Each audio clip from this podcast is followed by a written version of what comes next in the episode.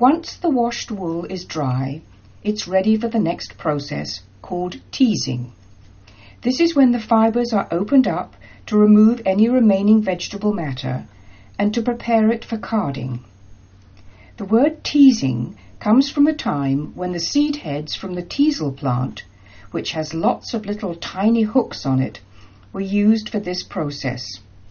We do it by hand and it makes a sociable and productive group activity. After teasing comes carding. This is the stage where the wool is combed with a fine wire brush to align the fibres and further open up the wool.